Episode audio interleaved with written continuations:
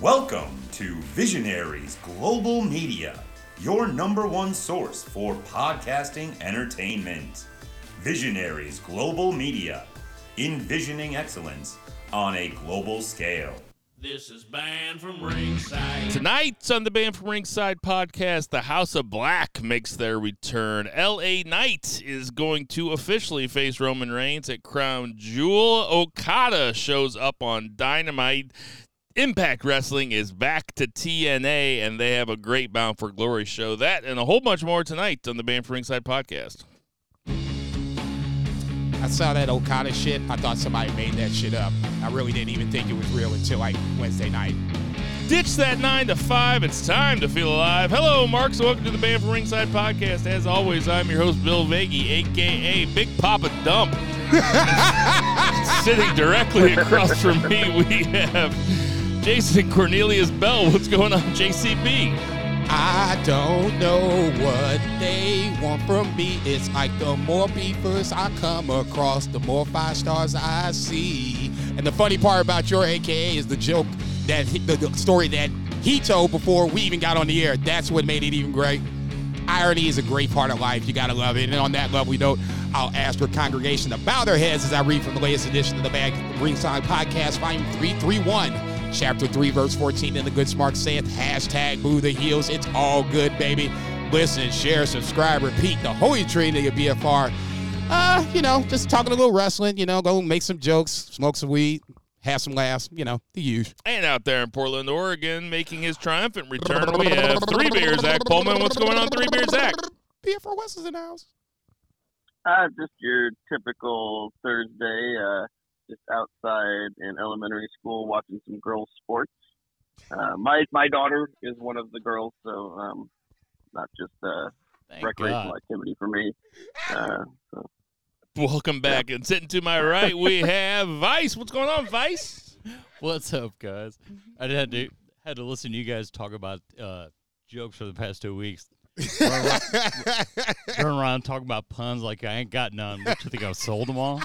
Uh, so we have a the gang is all here. We have a pretty standard week of wrestling. Oh, you know, shit. not not super newsworthy, but as always, there was a fuck ton of it. And then you throw in Bound for Glory, there was a fuck ton of it. Uh, I didn't even watch any of the New Japan uh, Super Juniors shit, but there is a fuck ton I don't of wrestling. about that. I just don't. I, how much fucking time do I have? I didn't even mention that we got Ospreay versus uh, Speedball Mike Bailey, which stole the show at a tremendous Bound for Glory. So Oh, uh, let's not fuck around anymore. Without further ado, let's get to that recount. We're back. JCB, kick it off. I don't even know what the fuck I want to talk about. Fuck it. I'm just going to stick to the script. Just go go from there. We're just going to talk some WWE off the jump. Um, LA Knight, uh, obviously the one of the big stories from WWE proper. He is getting his uh, WWE title match at Crown Jewel versus Roman Reigns. Uh, make sure I'm thinking this right. That came out last Friday. So Friday night, that was a, a big point of discussion where now LA Knight is in the catbird seat. What to do next? Heyman and LA Knight had a nice little um, opening segment where LA Knight just basically punked Paul Heyman out tell, basically said, "Tell your boy I'm coming for him." So in this scenario, it is a done deal. We've got LA Knight versus Roman Reigns at Crown Jewel. Crown Jewel once again feels like it's going to set up to be a nice little show. You got that Seth and Drew, uh, Damian Priest, and Cody Rhodes just got announced on Monday night. I'm sure I'm missing a couple more matches. Uh, the women's uh, five way match. So it's just on name value alone, loaded card for Saudi Arabia. Uh, Zach, since you got limited time, I'll let you talk about uh, LA Knight becoming the number one contender and Crown Jewel if you want to. Uh, just to start off, I just want to say that sports watching works. Um, I it took me like what, uh, not long.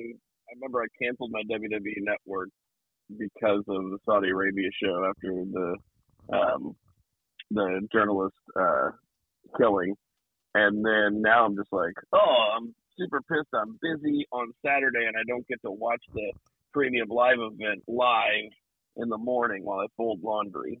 So um, I'm always looking to these, looking forward to these shows now. So uh, fuck me, I guess. Uh, but yeah, sports watching works. Um, I don't know. LA Knight uh, is a fun contender. Good for him. I don't think anybody in the world thinks he's actually going to win, except maybe a few Vincels out there that might get butt hurt whenever their favorite guy loses. But your favorite guy shouldn't always be champion. Uh, LA Knight's entertaining, but like I'm actually kind of worried that he's going to have a good match. Um, he's kind of mid in the ring. He can do some fun stuff. That that jump to the top rope, like for the superplex, is a fun spot. But um, he's not on like Roman's level. He's not a main event wrestling guy. He's got a good personality and he's a veteran. But um, I don't know if he's like super big show main event material. I don't know. Maybe that's a hot take because he's so popular right now. But Yeah, I would say that's a bit of a hot take. I mean, I mean, I'll give you a hot take. Uh-oh. Uh, he is mid. Oh, he is on Roman Reigns level because that motherfucker's been in the ring also. did take a big pop and dump right on that that's, that's right. um, I agree, but listen, Zach. Uh, let me ask you though. Um, L.A. Knight, he's a journeyman. Uh, he's been, you know, he's the type of guy that likes to say, "I'm an overnight success story, and overnight took 20 years." Uh, but the moment doesn't seem too big for him. He was leading off SmackDown on Fox uh, with Paul Heyman, one of the best to ever do it in the ring, and he seemed very comfortable uh, with it. It wasn't. It's not like they're pushing a guy who is in over his head. No, you're right about that. He he definitely held his own, and I really liked their their face off segment whenever Roman came back. Um, that stuff that stuff's good. Yeah, totally. I just think about the, the big show, like the the 15 to 20 minutes or whatever they'll spend in the ring. But uh, but yeah, leading up and everything. Yeah, you're right. He's absolutely holding his own. What else, Jason? Um, just because I was looking at the notes, I want to jump towards the end because the SmackDown uh, show wasn't really packed with matches, but more so of a storyline SmackDown. KO had a nice little sit down segment to figure out what's next for KO because that is a big story. He is on the side of SmackDown now. You would probably think another Roman Reigns match would be in play.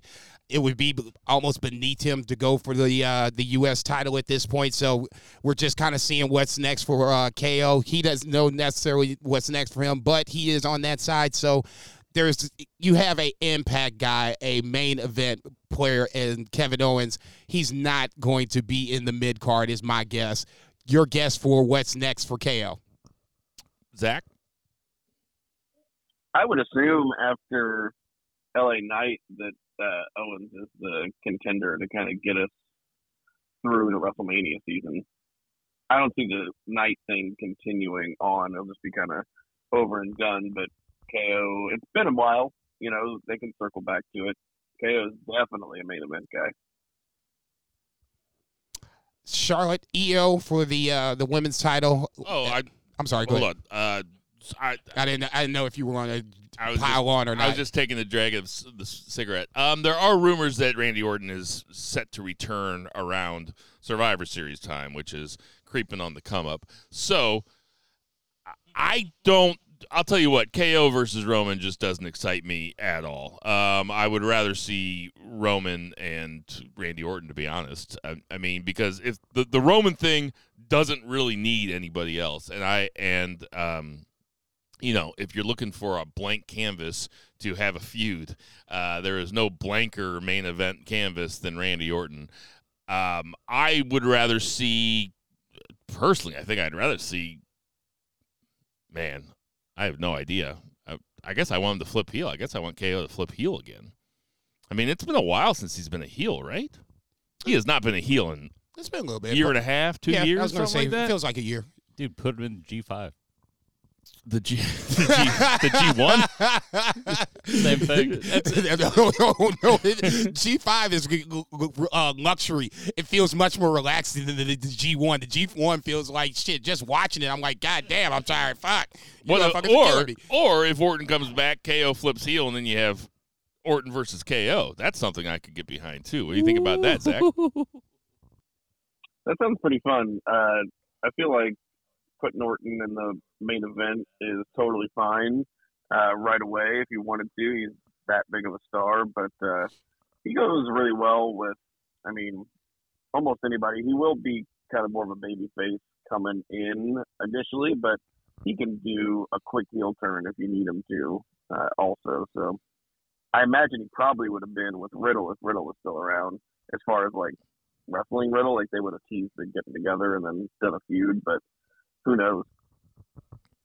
Yeah, big what if on that one for sure. Um, Io Sky versus Charlotte Flair in the main event of SmackDown for the uh, WWE Women's Championship. Io retains, but the bigger story, obviously, is the return of Bianca Belair. She comes in to help make the save after Damage Control begins to beat down Charlotte Flair post match. I've always said that I've never understood the the appeal of Charlotte, I guess, or the thought that Charlotte should be a baby face. Charlotte should never be a baby face. She just it and I'm not knocking Charlotte. I like Charlotte as a wrestler. It's not you know, I'm not running down Charlotte as the talent.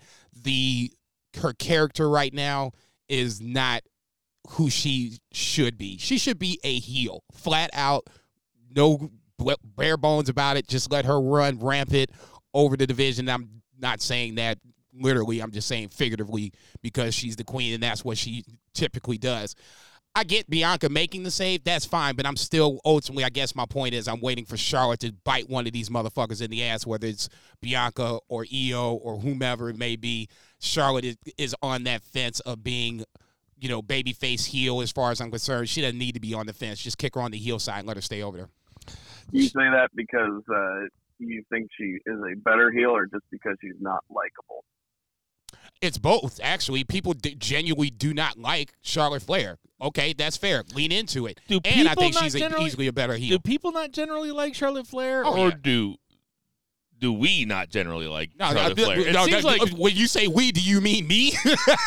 I mean me. yeah, you, motherfucker, Yeah. you. I know. I know where I stand. Which is where? Behind her. Jesus Christ. He's heating up. I was getting ready to say, I know what you getting ready to say. I'm throwing the L at you, goddammit. It's my turn. Shit. Get up there and dunk that shit. We dunking Um, on everybody this week. I'll admit I didn't watch. I watched SmackDown and Raw today. It took me about 45 minutes to watch both, and 15 of those minutes were Logan Paul related. So, um, I didn't have to watch. I I I had no no illusions that Charlotte Flair was going to beat Io Sky. I was like, Damage Control is going to get involved. Bianca Belair will probably come back. That's exactly what happened. this, It's Negro Dobbins over here. I mean, just give me. I, I just want Io Sky to have like an actual defense of her belt where she wins clean and doesn't need damage control. And if that comes from Charlotte, Fl- or from her turning on Bailey and Io uh, facing Bailey and then beating Bailey, so be it. I hope that's something that happens, but I'm not really that interested in. I'm not re- really that that interested in this uh, this storyline right now. It just seems very predictable and pretty pretty bland to me. It's fucking it's it's Cena shit. I, I will. there. No, I will agree on the fact that I'm waiting for Io to have a a clean title defense at some point. Speaking of Cena, are they trolling me by by calling him the greatest of all time? You just like, now kept- constantly. You now just captain on that? But you, you know, I'm like, man, hang on. Did Ric Flair die? Did yeah, Ric Flair die? Why? Oh, you know what? I didn't even bring him up in the intro. I should have. We got Yeah, Ric right. Flair this weekend, but um, yeah. Why? Why? They say it with such certainty. It's like seriously, that's what we're doing now. Oh yeah, that's what we're doing. Fuck. Is that because we're headed towards another Cena versus Reigns? Because they said Cena's sticking around until the SAG uh, strike is done, so we can't be getting Cena versus Reigns again, are we? Is Cena going to take the belt off Reigns? No, but I think Is it still Cody? I think it's still Cody, but I think he can put Solo Sikoa over in the intermediary time. Um, they crossed paths on SmackDown after John was basically came out and made the the wildest claim I think I've ever heard come out of his mouth, saying that he hasn't won a TV match in over two years. I almost fell off my fucking chair when he said that shit. I was like, what the fuck? I'm like, Super Cena? You're shitting me. Uh, this has got to be a mistake. I never looked it up to even find out. It was pretty late, so I did. You know, I was just boggled in the fact that he even had that stat, and that seemingly is true. Now that being said, I don't think it, I'm not looking for him to break the, the tie with Ric. I'm looking for him to put Solo Sikoa over and make him feel like more of a main event monster heel that he ultimately he's going to be. I did watch the Cena segment uh, just so I could be prepared to shit on it. So before I go full Big Papa dump on it, uh, Zach, what you what you think about the uh, John Cena Solo Sikoa uh, segment? So uh, I don't know. Hulu is not showing those abbreviated versions for me the last week or whatever, so I didn't get to watch. I I read uh, results for WWE because the Hulu shit isn't, isn't on there for me. It, the Cena segment really reminded me of remember that CM Punk segment where CM Punk came out and he was like real down on himself, and then Ace Steel came out and talked him into it, and then CM Punk just did a 180. And he's like, "No, I'm gonna do it, and I'm gonna win. I'm gonna win it back for Moxley." That doesn't seem like like Cena was real down on himself. He was talking about retirement, and then he turned into Black Preacher Cena like instantly. He's like, "But I love hearing from y'all, and I'm gonna do it, and it, nobody can tell me no. The WWE universe is behind me. I can do anything. I can fly." It was so fucking stupid. God bless America. God damn America. I would love to hear him say that. John Cena gained 160 on by Bill Faggy. Oh my God. Jeez, Cena Look- just hey, doing Look it at the again. bench going ape shit. Unbelievable, man. God, he sucks so bad. But I do like the fact. I do like the ah, idea of him putting Solo over. I do not like the idea of him beating Solo. I don't think that he well if he beats Solo, it's not the end of the world. Solo's losses have come to guys that have been booked relatively too ridiculously strong. So if John Cena is the third, so be it. I'm not going to sit up here and, and lose, you know, tears over this shit at this point. It's not like he's got a, some sort of undisputed defeat streak going. So, you know, I get you. He shouldn't be going over Solo Sikoa. I will give you that. And I don't want to take over your count or anything here, Jason. But what do you think about? It looks like we're headed towards another Raw versus SmackDown Survivor Series type deal. They get Nick Aldis in there, and immediately Nick Aldis is trading barbs with Adam Pearce, kicks Adam Pearce out of SmackDown because Jay Uso showed up. Um, and Adam Pearce says, "Let the games begin." Zach, are we going to get a War Games match at Survivor Series between Raw and SmackDown? And if so, because I think I know what you're going to say, if so, are we going? Is it going to be actual factions, or is it going to be a bunch of randos? it's going to be reds versus blues. They're going to bust out those generic uh, red Raw shirts and the generic blue SmackDown shirts, and they're going to invade the uh, other uh, brand, and uh, you're going to see all the all the classics. Uh, but I don't know if they'll actually do that. I'm just joking, but they will definitely be uh, Raw versus SmackDown. Seems like that's what we're going to. Is there a chance that we get Nick Aldis versus Adam Pearce? Because actually, I think I'd be That'd be more. pretty wild. Actually, I think I'd be more into that. Nick Aldis is clearly here to wrestle, right? He's not hurt or anything, is he? I don't think he's here to wrestle. I really I don't think he's hurt, but I also don't think he's here to wrestle. I think uh, he's just uh, got a got a job, which is good for him. He's Yeah. like he's like a shortstop. He, he can do both.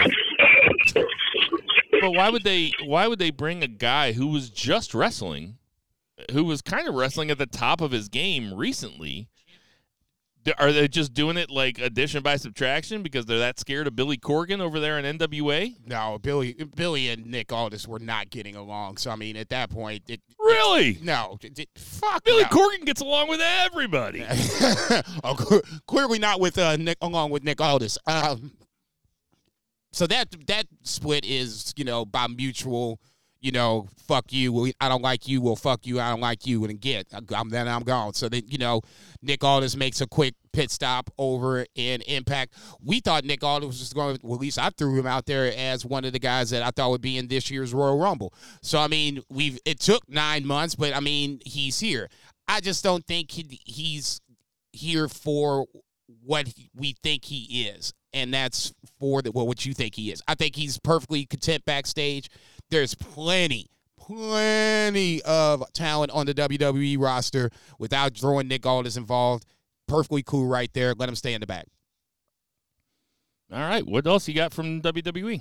Let's jump on over to Raw as Judgment Day opens the show. Cody and Jay Uso come out slowly but surely to interrupt said discussion. This is where the Cody and Damian Priest match was made.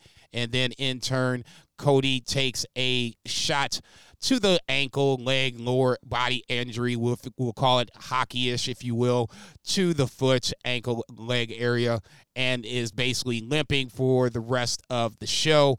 JD McDonagh coming out with the assist to help out Damian Priest once again, trying to get out of the Judgment Day doghouse. Um, interesting, one bit of interesting, a point that Cody did make. He kind of called, well, not kind of called, but throughout that Rhea Ripley was the leader. And of course, he said, I know you what you guys are going to say, but there's no leader in Judgment Day, but obviously Rhea Ripley had her fingerprints on the show, whether she was on screen or not. So, is Rhea Ripley the de facto Judgment Day leader? I say yes. Zach, what do you think? Oh, I think no question whatsoever. She seems to be uh, the one in charge. Um, are we thinking that? uh, So, at Crown Jewel, we're going to get Rollins versus McIntyre. Rollins versus McIntyre had somewhat of a gentleman's agreement backstage where they said, "Okay, neither one of us is going to let the Judgment Day help." That is uh, a Chekhov's gun situation. They're not even going to introduce that idea unless something of that nature is going to happen. So, are we? We're going to do predictions next week. Are we getting a title change at Crown Jewel? I don't see Seth Rollins siding with the Judgment Day, uh, especially because they've been doing such a pretty admirable job with this slow burn heel turn uh, with one Drew McIntyre. Are we getting Drew? Is Drew McIntyre going to join Judgment Day? Go ahead, Zach. I think we're going to get uh, Damian Priest kicked out of Judgment Day. I think that's the long term. And he'll be kicked out with his briefcase, maybe turn babyface and cash in as a babyface on somebody. That's kind of my thought process. seeing this week's Raw and trying to play it out in my head, Rhea Ripley can come out and just stand there and just not do anything and influence the match. Priest being tag team champ, I'm the, I can't see them allowing them to cash in at this point. That's just, you know, that's the embarrassment of riches. So I can see Priest being on the shelf. Um, I don't see Drew joining Judgment Day unless he's champ and Rhea helps him do it. And I don't think that Seth's going to lose. So ultimately, I'm going with no that Damian, well, Drew is going to be out. They'll ultimately kick Damian Priest out somehow, some way, or he'll just leave because JD McDonagh is basically waiting patiently to take his spot. So that's my guess. Drew out, Priest out, McDonagh in. So let me ask you this, and I, you know, I I hate the overabundance of fantasy booking um, on podcasts and shit like that. But uh, you know, if I if I preface what I'm about to say with that about how much I hate it, then I can basically do anything I want. You know, it's Yeah, like the yeah. same same I, idea. I say it with all due respect. Right. Same idea as when you're bartending and you're kicking somebody out. If you call them sir right before you tell them to get the fuck out, you can basically say anything you want. Why don't we have, you know, for a really novel, for a really novel cash in? Judgment Day has been running roughshod over Raw now for months. Why don't they just come out during a Seth Rollins segment and be like, we're cashing in right now? And all four of us are going to beat the shit out of you, and then Damian Priest is just going to pin you. Kayfabe style, what is the reasoning behind this? There isn't one. Trick question. I'll answer it for you. There isn't one, but I'll let you go ahead, Zach. Yeah, that is one of those things where we have to just suspend disbelief. Uh, it's just like one of those tropes where, oh, that's just not a thing that's done, but it is totally a thing that would be done uh, in real life. Um, I don't have an answer. It's pretty funny, especially on a heel side. On a babyface side, you're just like, oh, well, that's not how they want to, you know, conduct themselves. But they would absolutely conduct themselves like that. So, Right. I They don't would, know. they would just come out and be like, What up, turd? and then they would just take his ass out. See, Big E. Um, I would like to think that you know somebody in the locker room would, would be like, you know, as a baby face, would be like, hey, you know, they're out there beating up Seth Rollins. You know, I don't like Judgment Day. Let me come out and help. That's the only thing. If we're playing the kayfabe style portion of the program, that's the only thing. Cody Rhodes came out on one fucking leg, for God's sakes, and and fought off Judgment Day at the end of Raw. I would like to think other people with all healthy parts, limbs, etc., would follow Cody Rhodes' lead and try to at least make it a fair fight. That's my, you know, as corny as it may sound, fair enough. But I will show you Exhibit A, ladies and gentlemen. Cody freaking Rhodes. He just got work on hour one, and then on the hour three, he's like, "No, you don't. That's my boy. You ain't gonna come out there and whoop on Jay Uso post fact and let me and me sit there and not do anything at all. Nah, man, that's how this would work. Somebody would come out from the back, and somebody would be like, "You know what? We can't let this shit slide," and that's how it worked. Crazy, it, corny as it may be. That's how Judgment Day. Judgment Day would have to fight off somebody. They ain't just gonna be, you know, passing motherfucking Seth around and be like, "Yeah, you hit him. Now you hit him. Now you get your finisher on." No, no, no. you act like this is a blunt around here. This ain't no blunt. This ain't your favorite porn star. Fill in the blanket sentence. No, we. yeah, I was gonna say we are not going to allow Seth Rollins to get worked like that. I'm sorry. That's just me. Now, if that makes me naive or corny, fair enough. But I refuse to sit there and believe that Seth Rollins would get that work like that and nobody comes out. Nah. Zach, that's you. I was getting ready to say that's your cue. Oh no, I I totally agree. Uh, I don't have anything to add. Uh, I'm ready for the Judgment Day stuff. Uh, it's been it's been good. It's had a, a good run, um, but I am ready for a little mix up on that side. They took KO out of it, uh, but yeah, I think adding something new and fresh into it. I don't know if it's a split or what, but um, you know they've had some strife and some kind of you know disagreements and stuff, but um, you know it's uh, it, I don't, it's running its course and it just needs like a, a breath of fresh air. um, I just want to touch on the women's segment for just the the front part of it. Just the the fact that somebody was like, okay. Chaos is getting ready to happen. As soon as you walk down to the ring, you sign your ass right here. He, Adam Pearce should have just kicked him out of the ring, but at least chaos didn't happen right away. It happened later on, but neither here nor there. Um, the aforementioned Drew McIntyre and Sami Zayn had a really good uh, one-on-one singles match. I thought it was the best match on WWE proper, not excluding uh, NXT. I thought NXT had its own pretty good show as well, but neither here nor there. Um, Sami Zayn, I thought was right there in the end, and this is where I was saying about Rhea Ripley. She didn't even interfere. She just came out, and all of a sudden, the whole match was affected by her just her physical presence. Never did anything, just stand there and watched.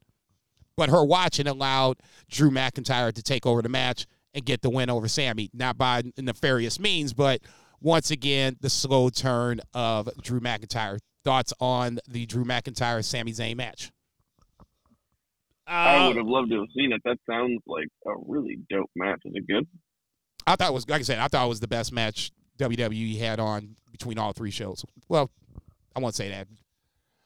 Like I said, I had limited time to watch all of the fucking wrestling and the fuck ton of wrestling that we had this week, and I chose to watch Bound for Glory instead of uh, basically what seemed like a pretty paint by numbers Monday Night Raw. So I didn't, I didn't see it either. Uh, no stakes. I'm sure it was fine. Uh, I'm sure it was really, really good. It's not like I, I mean, I understand that Speedball Mike Bailey and Will Ospreay didn't really have stakes either, but uh, Will Ospreay is must watch at this time. I mean, basically what it is. Negro, you do not have to uh, justify your black ass to me, but I ain't stretching imagination. Um, Gargano uh, beats Giovanni Vinci. Um, Tozawa is a part of Alpha Academy. I think that's going to open up Chad Gable to officially, well, not officially, but really start to go after Gunther and ultimately take the title from him. I don't think that's necessarily a done deal just you yet. think Akira Tozawa joining Alpha Academy is a sign that Chad Gable is getting ready to that Chad Gable is ultimately going to be the one someone, to take the IC someone has to. T- someone will have to take pins next to Otis, and it can't be Chad Gable. because Akira Tozawa joining Alpha Academy, while I think that Akira Tozawa is severely underused in a borderline uh, racist comedy way, um, but Akira Tozawa joining Alpha Academy reminds me of that uh, Celebrity Jeopardy skit from Saturday Night Live where Norm Macdonald is Burt Reynolds. and Will Ferrell says, "So, uh, Bert, uh, you you just had a career high. You are nominated for Boogie Nights. Uh, nominated for an Academy Award for Boogie Nights. What's next?" And Norm Macdonald's Burt Reynolds goes, "I'm doing a car picture with Dom DeLuise." A, it's like Chad Gable had this high of going against Gunther, like really, you know, at a like a really nice mini feud against Gunther, and then all, all of a sudden he's back doing comedy jobs against the New Day. One of the I don't, I don't know if you were talking about the New Day when I came out of here, or when Zach was saying needs a breath of fresh air, but holy shit, man, they are dead. Those New Day rocks chants are a little bit quieter if WWE is actually pumping in noise, you might want to pump in noise for your boys because they are dead. New Day gets the tomahawks. Why do you keep touching your head like because this? Because you dunking on everybody for fucking damn. I thought you were telling me there's a legal man downfield. Oh, what is he doing? I'm like, that's another one getting dunked Oh, on. that's dunking. Okay. hey, it's Uh, basketball season, man. Come on. Takawa's shirt doesn't even fit. Like he's wearing his big brother's shirt. I don't It's know. like it's like, oh yeah, just give him an XL. I It'll love be the, all right. I love the idea. Take of him them, down there and wear an XL. I love the uh, the idea of them using Tozawa for something besides whatever he's doing. Okay, to me, it's it's a two part, and I agree with the front part. Tozawa is is funny where he's when he gets on screen, he is comedy. Putting him with Alpha Academy is a good thing, but ultimately, it frees Chad Gable up, and that to me is the bigger picture. They should sign Yano and put Yano into Tozawa come on, man, what you doing? What you doing? And what let you doing? and What just doing? let let What let, let Tozawa cook. God damn. Oh shit. Uh, speaking of Tozawa, he got squashed by Bronson. Oh, do you, do you have anything to say about my uh, my new day my new day take? The, actually, it was more psychological than anything else because we were totally not talking about New Day, but then that was you in your head getting your New Day hatred off your chest. So, I mean, that's on you. However you want it. That's It's how I took it. I don't hate Kofi at all. I don't hate Big E at all. I do hate them coming out with a trombone. so. and who's Bill- carrying the trombone? Hmm. Don't you think? Don't you think though that New Day or let's kick it to Zach? Don't you think that New Day is? I don't even know what they're doing. I don't even. They they have no direction. What do you think about New Day, Zach? No, I mean at this point, uh, they might as well just uh, put them on the house shows. Um, it's pretty much, you know, their house show act. They're going to always be over with the crowd and the kids, but um, you know, their their best days are behind them, and they can be credible contenders if you want to throw them in there. I mean, they're a great act, but uh, you know, overall, the entire roster is pretty um, pretty aged. It's been that way for a while, and there's a lot of fun teams on NXT uh, that can come up a la Pretty Deadly and stuff. And Pretty Deadly and those, they should be kind of taking the place of those like the New Day as far as like TV time goes. Um, yeah, that's totally fine. Uh, I don't think the New Day should not have jobs. Uh, I think maybe they should just do them, and they should have them and do them. Hell yeah. Fucking right. That's a no look. That's my dude. That's my dude. That's a. I didn't think that Kofi was gonna get away clean. Uh uh Zach coming there. No, I got you, dirty. no look dunk on your ass. Meet me at the rim. Meet me at the rim. I, one last thought on Raw, and I just and I was wondering, like, I know there's something else, and I wanted to make sure I wanted to get this in. Logan Paul and Dominic Mysterio. I don't know how you have to do it. I don't know what match needs to be taken care of. These two jokers cannot be separated anytime soon. That heat in that ring when them two jokers was in, I thought the that place was going to implode. There was so much fucking heat in that ring. It was literally one of the hardest laughs I had all week long. I laughed so fucking hard. imagine going back in time 18 months and saying, hey, the most nuclear heat that's going to happen in WWE television all year is going to involve Dominic Mysterio and Logan Paul in the ring at the same time. You'd be like, what are you talking about? The fuck Who they kill? they stomping on Right. dogs? Fuck off. They using racial slurs? right. What did Logan say? What that motherfucker say? Dom over there just co-signing, huh? Yeah, who used the hard R? Dom over there just jo- throwing up them wild passes like Chris Paul. that's uh, that's really it. Uh, NXT, obviously, Halloween Havoc. Um, Lyra Valkyria wins the title. Um, Chase U wins the uh, tag team titles. Melo's being thrown underneath the bus. Um, interesting week of WWE in general. Obviously, I enjoyed myself. I can't say if you did or not, but I thought WWE once again doing positive steps. I don't know why the fuck people want CM Punk to come back in. I know Nakamura's talking crazy shit and it's alluding to CM Punk. If they are smart, they just What? don't even fuck with him. Um, Nakamura's um, vignette said he's looking for someone to set him free, and now the internet has taken that and gone ran with the CM Punk. Hasn't he been doing GTSs and matches too? I don't think he did. He do one against Seth? I don't remember if he did or not. I want to say no, but it, it's there's been like little nuggets here and there. I'm not. I can't speak truthfully on the GTS part or not, but just certain things that he said in the last couple weeks where now people are trying to connect the dots that CM Punk's coming back to WWE or to Impact slash TNA. I don't know. Look, if you're smart, you just don't hi- rehire this motherfucker and let him fend for himself. But that's another story. For I think he's time. wearing a devil mask over in AEW. uh, uh, Be- Becky Lynch. Uh, Becky Lynch does the job for Lyra Valkyria. Uh, I, I don't. Should have seen that coming. I, I mean, I guess. I mean, it makes it makes a yeah, ton. we probably should have seen that coming. makes a ton of sense, but it was a good match. I did watch NXT. I watched all of NXT just because NXT is a little fresher. Um, but uh, it's a buck and a half on. Don't watch wrestling. You you be in and out. I loved Ilja Dragunov's Ilya Dragunov's sit down interview. I also like Carmelo Hayes' sit down interview. They were both really good. Looking forward to part three of that match, and they did a really good job.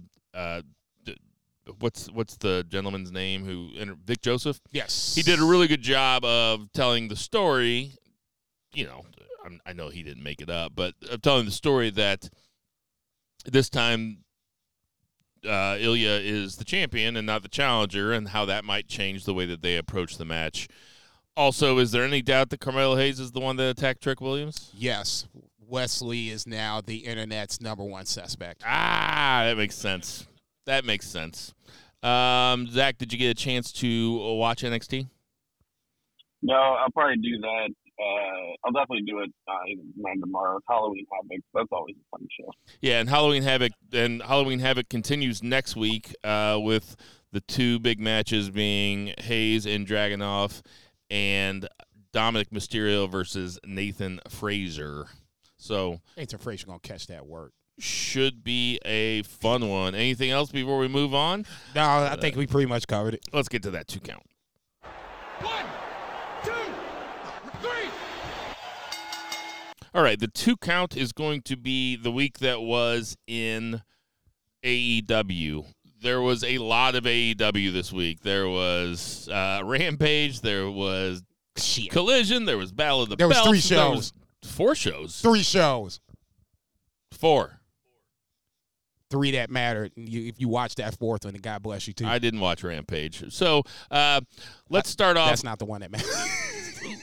let's let's start off uh, with uh, we had Bryan Danielson. Bryan Danielson versus Andrade opens up Collision, what they kept calling a dream match. Now listen, if everything's a dream match, then, then nothing's a dream match, guys. I understand that this is a match that uh, heads like us really wanted to see, but Tony Khan's got to pump the brakes on calls a dream match. That being said, uh, this match fucking ruled. I loved how they kept trying to get the better of each other and then just start chopping each other as like resets in the middle. Zach, what you think about this match?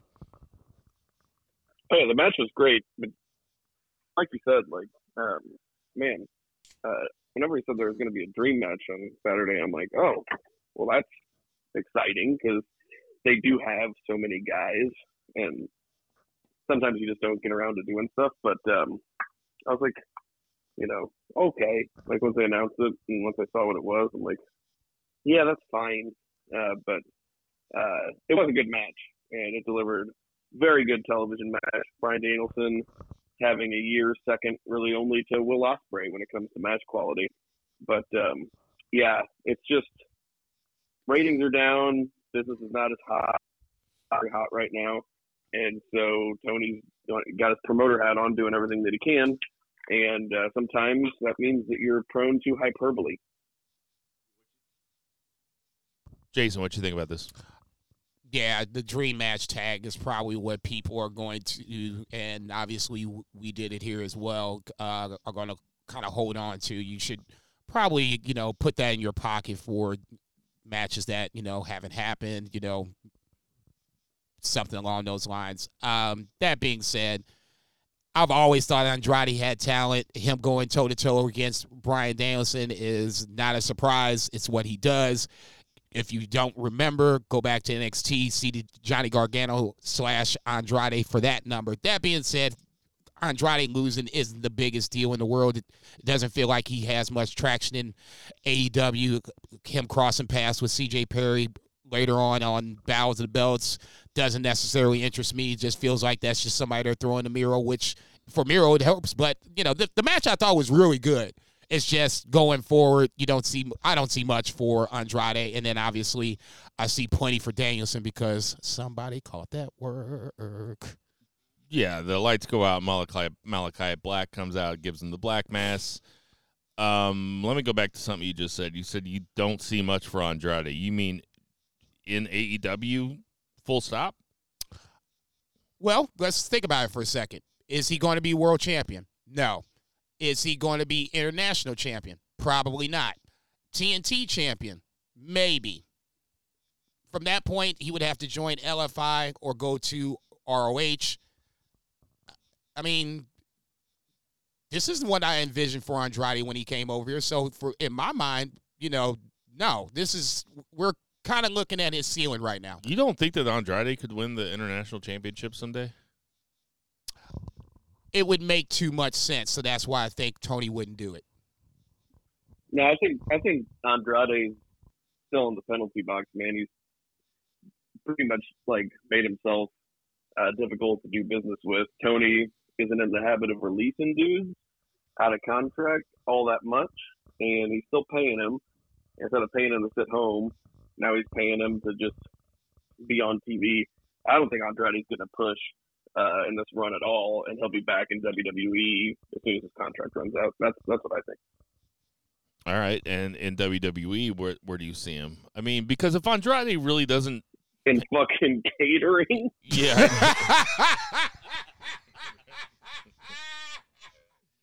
I mean, because if it, if Andrade doesn't, no cap. if Andrade doesn't, cap at I, all. I still don't know what I still don't know what the fuck no cap means when people say no cap. It's I, not, he's, I do not, no, he's not understand it. lying. He's not lying, basically. Oh, okay, what does cap mean? Cap means he's lying. No, but what does the actual CAP mean? What does that mean? Oh, it is a, like, you know, Where's it come from? Okay, see, you, you got me fucked up. Say, that I don't know. I don't. You guys keep talking about LFI too. I don't know who LFI is. Who's I was LFI? like, "Hello, fellow children." I really don't know. Where, where can I find some drugs? Anybody hear any marijuana? yeah, old man, there's a dispensary up the street. The faction uh, Ingobernable. That's uh, Rush's. Oh, okay, okay. I Okay, got you. I got you. That's Rush's stable, and that's where I, when I was like, uh, when Andrade and House of Black first started to feud, I was like, ooh, here's where he can bring in LFI. You can have House of Black, LFI for the trios titles. You- Great way to bring everybody back. Everybody wins. Um, if Andrade doesn't pan out, isn't that like? Won't that be like a super big what could have been with? I mean, he because he in NXT he had some fucking heaters, man. He was great. I mean, we really we we thought that he was going to light the world on fire, and you know his attitude seems like it got the best of him. I mean, at least for in the AEW portion of the program, WWE that's under the Vince umbrella, and Vince likes his uh, foreign slash international talent playing a certain role on a certain level. Here is the mid card title, and be the foreign slash international heel to my like working in catering.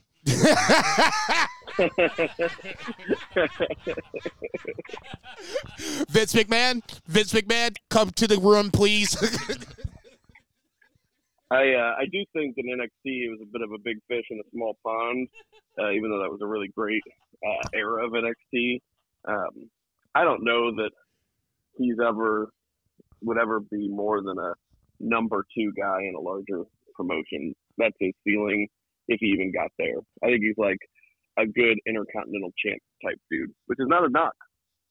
No. Uh, all right. Uh, next up, uh, we don't have to talk about Skye Blue versus Hollywood Hollywood Haley. That's a hell of a name. yeah, right. Um, the Gunns beat the Outrunners. I was like, how? It, no, uh, just for thirty seconds, they said it, their, her her name. I'm like, oh, how they fucking up that girl's name? They also said they also no, her name's Hollywood Haley. no, and it's really Hollywood. I Yeah, agree with you, yeah. and I thought it was like Hollywood. And I'm like, come on, man, how y'all gonna be fucking this girl's name up? They spelling it wrong. I I'm was gonna, like, I'm gonna call her Triple H.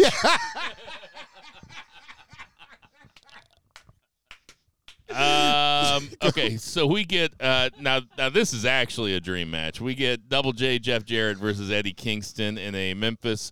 I believe this was called a Memphis bullshit match. Um, so Eddie Kingston ends up losing to Jeff Jarrett and his uh, group of ne'er do wells. Eddie Kingston. This was all to get to the spot where Eddie Kingston is going to face Jay Lethal for the uh, ROH Heavyweight Championship.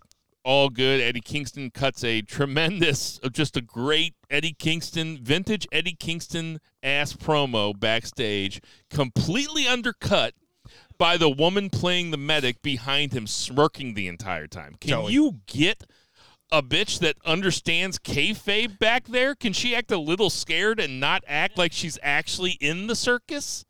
I, I agree. Uh, Did don't get you, me wrong. did no, you see? I, I, did you watch her? Yes, and I kept kind of looking over and like every time Eddie would say something, I was like, "Damn!" You know, I looked Eddie, at was- Eddie had to be I pissed when looked he over saw at her and she started smirking even more. I was like, "Uh oh." Zach, what you think about this? Yeah, uh, I didn't think it as negatively as you did it. I, I can totally see that. I just thought it was just a testament to how entertaining Eddie Kingston is. that uh, she was just having a great time. Dude, If he wasn't cutting a promo on her. Uh, yeah, right. I That's what I say. was Yeah. supposed to. That's say, yeah. Fuck him. Fuck him. Tremendous, tremendous Eddie Kingston promo though. it's Like tremendous.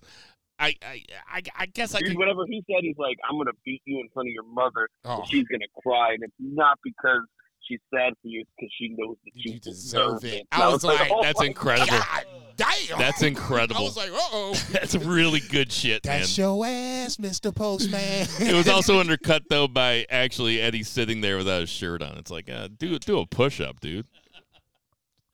Uh, well, it, it couldn't have lasted long. I mean, He he, looks gave worse his, than me. He gave him his props before he dunked on him. He Eddie looks Kingston, worse than me. We're going to need you at the rim, please. I don't think Come Eddie find Kingston me. ran a half marathon this weekend. What'd you say, Zach? Can't But hear you with the Eddie Giggle Kingston Twins. Ran a, I No, don't think Eddie Kingston ran a half marathon this week. no, he did not. I did. I did. Run- on that, by the way. Yeah, thank you, thank you. I came in 512th out of 590. No, out of 570. So I beat 52, 58 people. Better than I'm about to say. I'd have came in 590. I'd have ran like a half I saw block every, like, I saw eh. every single one of those mother. I looked every single one of those motherfuckers in the eyes as I passed them too. Hey, and out of 600 they were people, all over 60.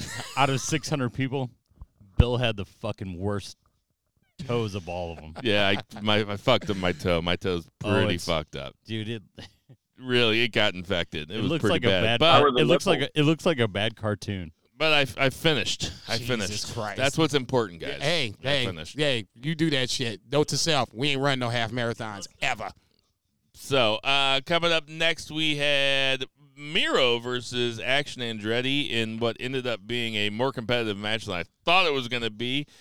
Here's the thing: when Miro lets An- Action Andretti get his shit in, Action Andretti's shit is fucking wild, man. It was this was a fun match. Uh, probably didn't serve the story as well as it could have, but uh, pretty cool. What you think of it, Zach? Sorry, I was just uh, getting out of the driver's seat of my car. Which uh, which match? Miro and uh, Action Andre.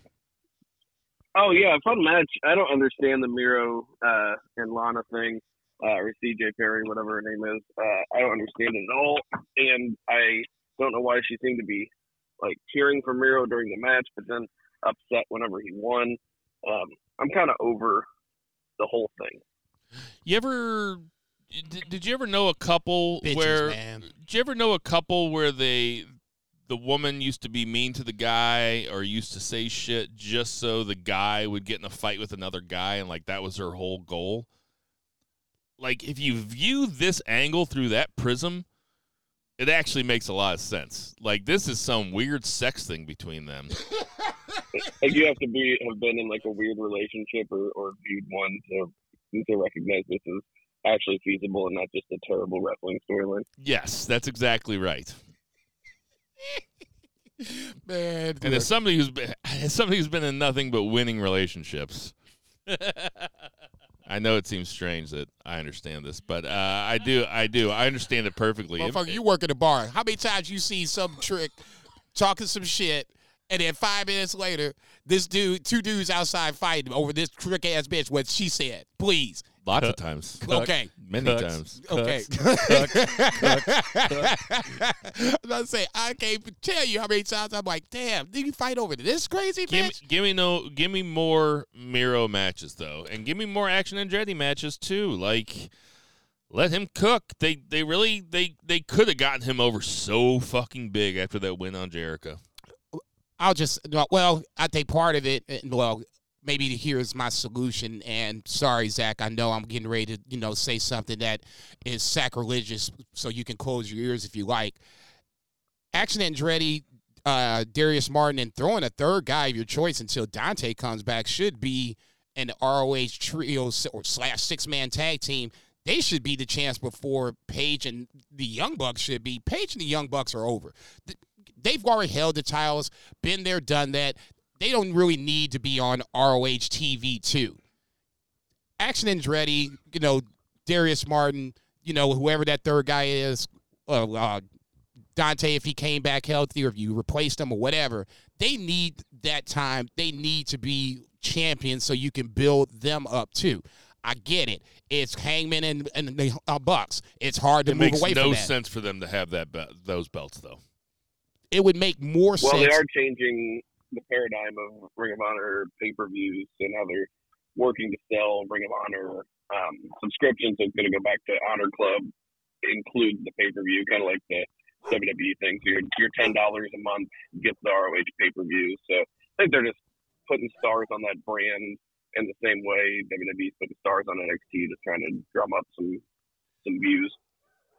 Fucking Zach Meltzer over here, man. He's got all the info. Well, I guess it. Well, I don't know. If you really shout out to my wrestling horn, save high five time. He loves ROH. He would def. He's definitely going to be one of the honor club guys, no matter how it plays out. I just don't know how that would up subscriptions. I mean, it's not like ROH has been. Yeah, people Hot. people love the Bucks. They love the Bucks, and people love Eddie Kingston. Oh, okay, I guess. I just kind of figure I, I don't understand how everybody just doesn't watch it the way that we do, which is you find a way you you pay for some stuff and you find a way to watch the other stuff free. It's like you can make do. I don't understand how everybody just doesn't do that. I think every. Well, I think a lot of people do do that. Basically, just, pay for as little good shit, as as possible. And I think you know, I think a lot of people do do that, but there are some people that don't, and they want to. Joe you know, Biden's America. Yeah, right. You know, God bless you for it. You know, you, you know, stay, you know, above, you know, a reproach. I'm just saying, the ROH product for me, with two jobs, ten bucks shouldn't be a big fucking deal.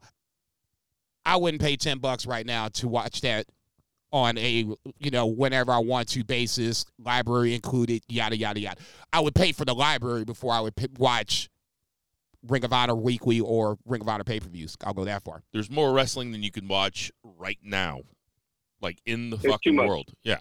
So I had My head might explode. So if if I mean I have Pluto TV, there's two fucking TNA channels or Impact Wrestling channels. There's one called Wrestling or Impact Epics or something, where all they do is show fucking Kurt Angle and Samoa Joe beating the shit out of each other 24 hours a day. Well, I mean, they were the motherfuckers at that point. fucking rules. Yo, I need that login now. But it's right, free. Like yester- yesterday. Pluto is free. It's free television. It's It a is. free It app. totally is. That's what I say. I very rarely watch it. Hey, you got my Paramount. Give me your Pluto. you, I was trying to say we can go in there right now. you turn can watch that pay per views from like 2004 and be like, well, I I didn't watch this in 2004. I don't even know who wins. Right, and that, that's the great part about it. And and I, I want to save that part for the TNA discussion at a later point. I guess just my point for this is, you know how I watch it, and I don't I don't foresee me changing because the product hasn't forced me to be like, okay, I need to give you ten bucks. 'cause I need to know what happens at all times. Uh, FTR uh, versus two jobbers. Don't know their names. Sorry. Bad, Brown and bad, Thad Ben- Brown. Brown and Benningston. It- there you go. So uh, this match lasted all 30 seconds before the lights go out. House of Black is back out there. They fuck with FTR. Then uh, the main event is Big Bill and Ricky Starks versus, I think it was Claudio and Daniel Bryan, right? No, it's go to brother. Wheeler Yuta. Yeah. And uh, he forged himself. He forged himself in some combat here. The lights go out. House of Black, uh, Bill and Ricky Starks retain. House of Black comes out again. Then comes Daniel Bryan. Then comes the rest of BCC, and then comes FTR. So it's a fucking TK special, dude. Just a schmaz out there. Um, Put what that gravy on there. what are they doing here, Zach? seems like they're going in a lot of different directions. Um, I will withhold judgment until we see which, or if it's just going to be kind of intertwined, or if it's going to be multi-mean. I don't know. They were shooting a lot of angles at once with, with a lot of people. Like there's multiple people in multiple programs. Kind of confusing. Uh, it was schmozzy. Um, yeah, not very clear direction here. Just seemed like getting a bunch of bunch of guys on TV and in the ring. uh, if we can't figure out, how can the casual viewer be expected to figure it out? Is the casual viewer just like, ooh, I recognize some of these guys? Now the casual viewer is like, "What the fuck? All these guys were fighting in the Yeah, ring again." Uh, they followed this up with uh, Battle of the Belts, which was Dude, I gotta, I gotta before before you talk about any of it, uh, uh, pretty much just a huge waste of time. Like Battle of the Belts in general, cool idea. It's never once had a good execution. Um, it's always just completely missable. It's supposed to be like the new age clash of the champions, and they there's nothing worth watching. And there's already too much TV as it is. Like you don't need this extra hour of nothing happening matches, whether they're title matches or not. Stupid. He's heating up. He said basically exactly what I said after watching it. This is it's title matches, but you know what's going to happen. It, none of these title matches were like, oh, maybe now, now, now, now. There's better matches on Dynamite. Dude, I said they could have all been on Dynamite in some form or fashion. You got three other shows. You could have put one of these matches on one of the individual think- shows do you and think if- been done with it. Do you think if Tony Khan had his, if he could go back in time, do you think that Tony Khan would not have started Collision? Or do you think the TV money is worth it for him? Because No, I think I think it's just uh, I think it's good for business. Uh, it's tough for the viewers, um, and it dilutes your product and dilutes wrestling across. Like, but they're getting money for it, so I mean that's that's what they're that's what they're doing it for. Like he loves wrestling, but he's also just doing it to get money. Well, I don't even want to go through these matches. Do we have to go through these matches? I mean, the whole No, thing skip sucked. like I said, there was three shows to watch, and there's one that was skippable. The skippable one is one we getting ready to skip right now. Yeah, so Dynamite um, started off with a lot of stuff, just a shit ton of stuff. So MJF is backstage. He sees Roderick Strong in the Kingdom. Uh, then the mask flashes on. It goes straight into MJF versus Juice Robinson in a 15 minute match. MJF goes over. Uh, the Gunns immediately start beating up on MJF. Uh, the acclaimed come out and make the save. Uh, the man, this Max Caster thing they're doing sucks. but then, Max Dash, Max Caster, can you step to the stage, please? god damn, it sucks. Then Jay it's a White fun cuts. gimmick on social media, but on TV it's bad. Yeah, it's really bad. And then uh, that's not the end of the segment though. Then Jay No. White cuts a promo, and then uh, Kenny Omega comes out and meets up with Max Ca- and Max Jacob Friedman, and they Kenny Omega is going to fight MJF for the belt this Saturday on Collision for the belt. That's, a huge unbelievable. match. That's a that's a that's a. I mean that's maybe the biggest match they could make in the entire company right now. and they It really dropping it is. for free. and they did it on three days' notice.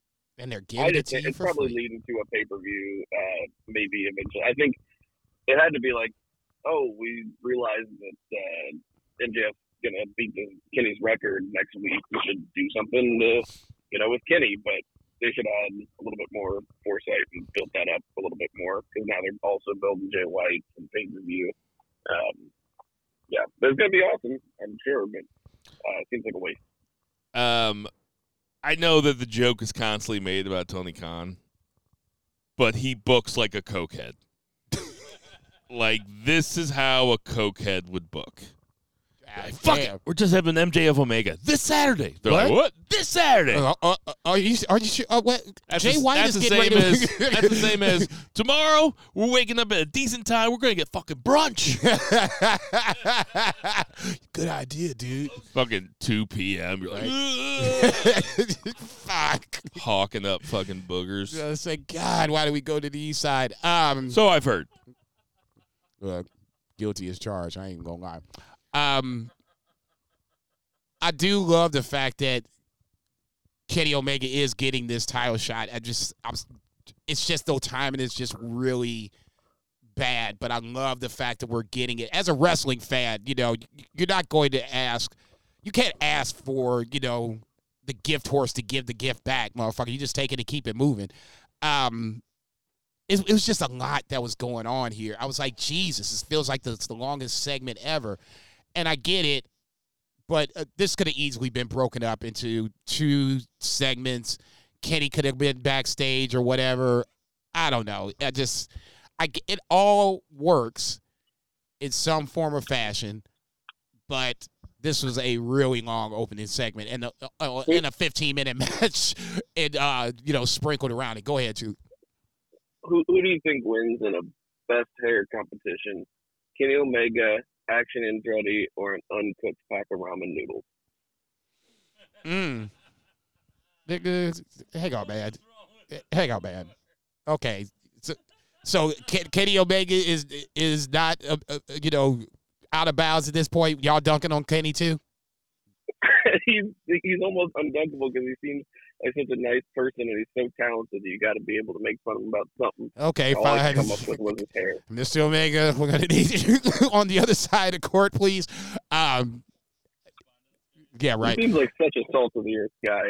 Uh, I almost feel bad about it. No, yeah, you don't. No, no, you don't. I was getting ready to say, get the fuck out of here with that shit. Um, I just now it, it almost feels like the Jay White match is kind of taking a little sidestep a little bit. I don't know. Like I said, I don't, I'm gonna love the match. It's not gonna be the end of the world, but I think that they, I think Jay White gets heat and it's going to be interrupted because, like, you don't want to beat Max and you don't want to beat Kenny Right. either. Uh, so or, I think or, White or can you? Okay, there. I guess there's the side. There's a side question. We we've always kind of talked about how MJF's at least the front half of his title reign was basically a Roman Reigns version of title reign, heelish, if not heel at best. Now we're looking at the complete opposite, where he's defending the title. In this case, two times again and on the same show. Ridiculous. Um, a win over Kenny Omega does help MJF. I mean, that's a deal, especially in a title match with the stakes on the line. I don't necessarily that's think, think that's the the worst thing in the world. Kenny Omega is is Teflon. I mean, a loss to MJF, I don't feel like would be the absolute catechism of Kenny Omega. It plays kind of into the Don Callis, you know, storyline of Kenny can't work with me without me anyway. So I mean, I don't necessarily would say I, I get what you're get where you're going with it. You probably want to protect both, but if MJF wins on Saturday night, I don't think it's the worst thing in the world. If anything, it helps MJF. Were you talking the whole time? Kind of, sort of, yeah. Sorry, Zach. Took a piss. Um, it's quite all right. Hook and RVD versus Dark Order. Um, not much here. Hook gets uh, takes most of the beating, but he also gets the pin, and they got to see RVD do his uh, finisher. Crowd pleasing match. Um, Toni Storm still doing her thing. Then we get the Sting, Darby Allin come out. Sting comes out. I don't know. Cuts a meandering old man promo. Uh, Darby Allin uh, was there, and then Flair comes out as Tony Khan's gift to Sting. Zach, how much did you love this segment? it was like watching um I don't know, it was uh it was very funny because it's like watching one of those uh like fail videos and you just don't know like when it's gonna happen, like when the when the fail is gonna happen, but you're sure it's going to. Uh but um it turned out okay, it wasn't really a train wreck. Um it was better than Flair's Hey, man! appearance on Hey! Kill Tony, that's for sure. hey man, That was really fun. you ain't dunking on the goat, goddammit. We gonna put it. We drawing the line someplace. You ain't dunking on Ric Flair. Fuck that. You want to dunk Oh, on God. Sting? You dunk on Sting all day. Dude, I thought for sure. I Flair- thought, I thought for sure Taz- Zach would Taz say this is like a new biofilms. Ted said, "Keep your clothes on, Ric." and I just died, especially after the whole plane ride from hell thing. Oh God! Man, there was one. I forgot to write this down before I forget, though. There was one really funny part where uh, Nigel McGuinness talked about an old adage, and Tony Schiavone goes, "Well, that doesn't hold any water," and and Taz goes, "You know what holds a lot of water? You." Yeah, he said uh, he's like the possession's nine tenths of the law. That That's was- what he that was said. it. That's what he like, said. Yeah, no one, you know what holds a lot of water? You. Oh man. Yeah, he was he was dunking on Schiavone. He was like, uh, interrupted him. He's like, "Yeah, it's fine, Tony. I wasn't just talking. I wasn't just in the middle of saying something." And he just kept doing it. So good. I mean, Tony Schiavone really is like the Screech. Oh no, no, wait. Hey, uh, screeching what? Uh, if you're talking like Saved by the Bell? Yeah, Oh, yeah, of their booth. No. Yeah, he is the always the Screech. Taz is Slater. shit. Not at all. So what? Who's what? Excalibur is Zach. Okay, I was getting ready to say who's, Jr. is Mr. Belding.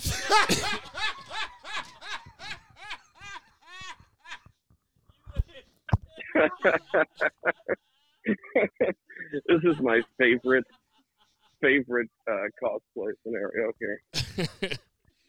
Saved by the Renee Bell. is, uh, Kelly mean they- for sure. Wait, wait, Saved by the Bell's getting dunked on. We, uh, fuck it. Saved by the Bell. We're gonna need you down here on the second court.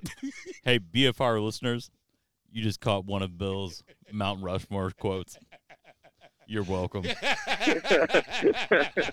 Christian was the savior of this segment, though. Christian comes out and straight up roasts Ric Flair. Just absolutely roasts him. as soon as this music I mean, hit, this I was like, really good. uh oh. I'm like, everybody needs to run. Y'all need to get out of this. I saw people talking about how Christian's thing has gotten old. It's like, ah, what? you sure? Like, we might be in the middle of the greatest comedy run of all time. like, Christian is fucking perfect. That motherfucker, let him cook. He can expo. He can run the fry side. I don't give a fuck. Let that man do the Lord's work. There were people in the crowd like covering their kids. They're like, "Let's go, let's go get something to eat. We don't need to be here. He just Don't don't get in the way. Let's go. Let's that go. thing he said Let's about go. Ric Flair turning into a pile of dust.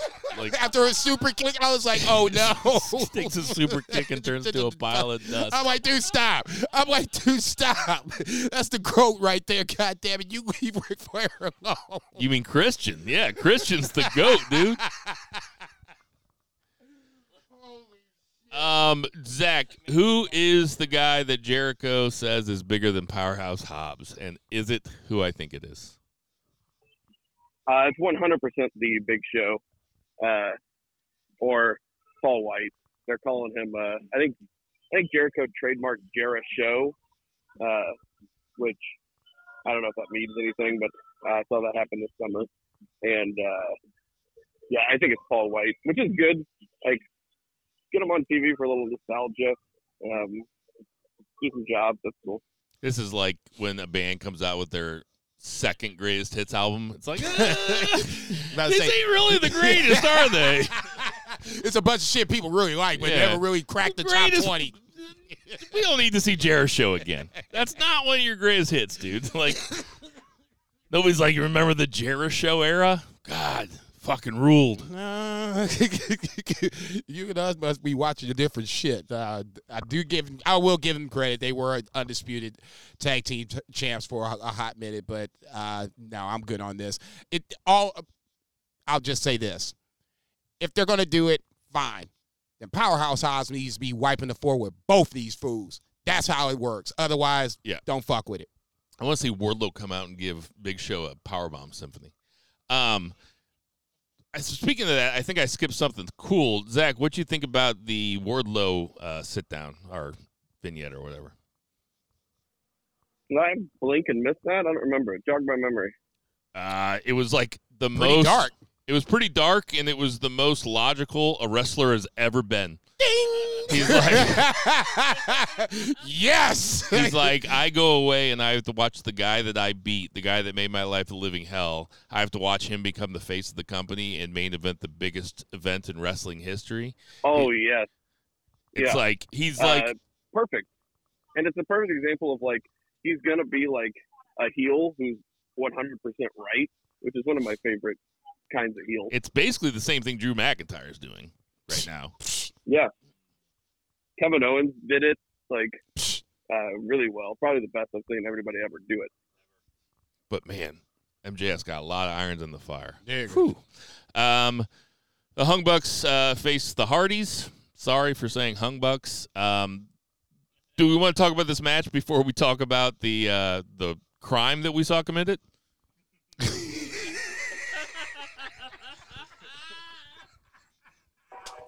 That was a pretty. I mean, like pretty intrusive stuff. Yeah, man, like him tearing up the painting that the kid did. I was like, oh, dude, so what the fuck, man? Swerve walks. Swerve walks up to the crib and says, What up, turd?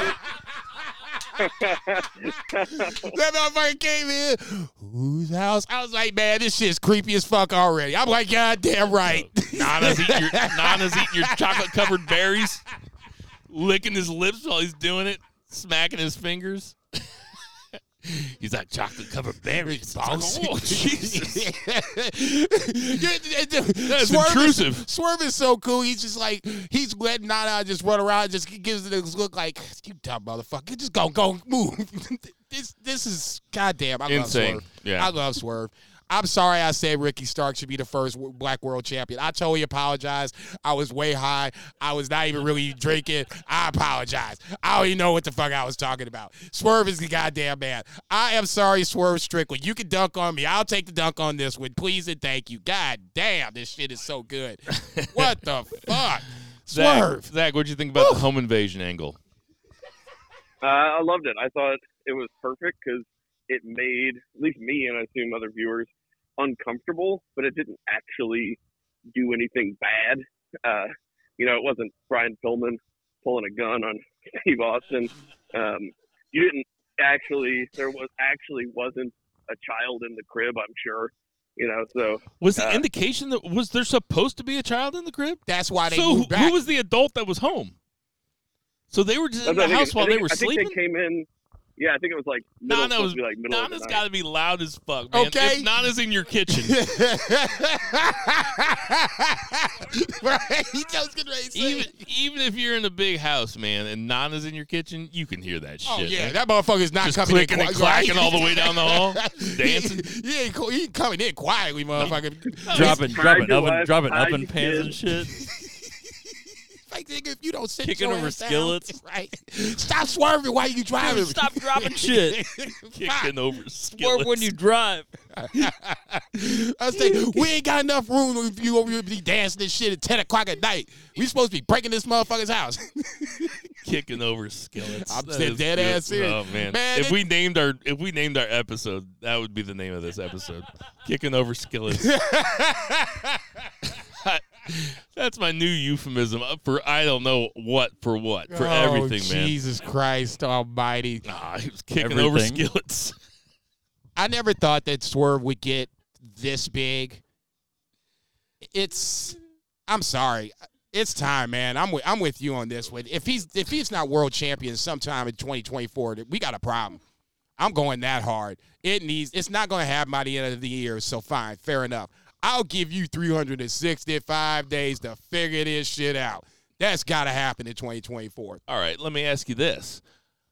Next segment is Sting and Edge backstage. So you're going to get in front of a hot ass Philadelphia crowd, the hottest crowd they've had in a minute, because there's just too much fucking television, even with all the WWE television.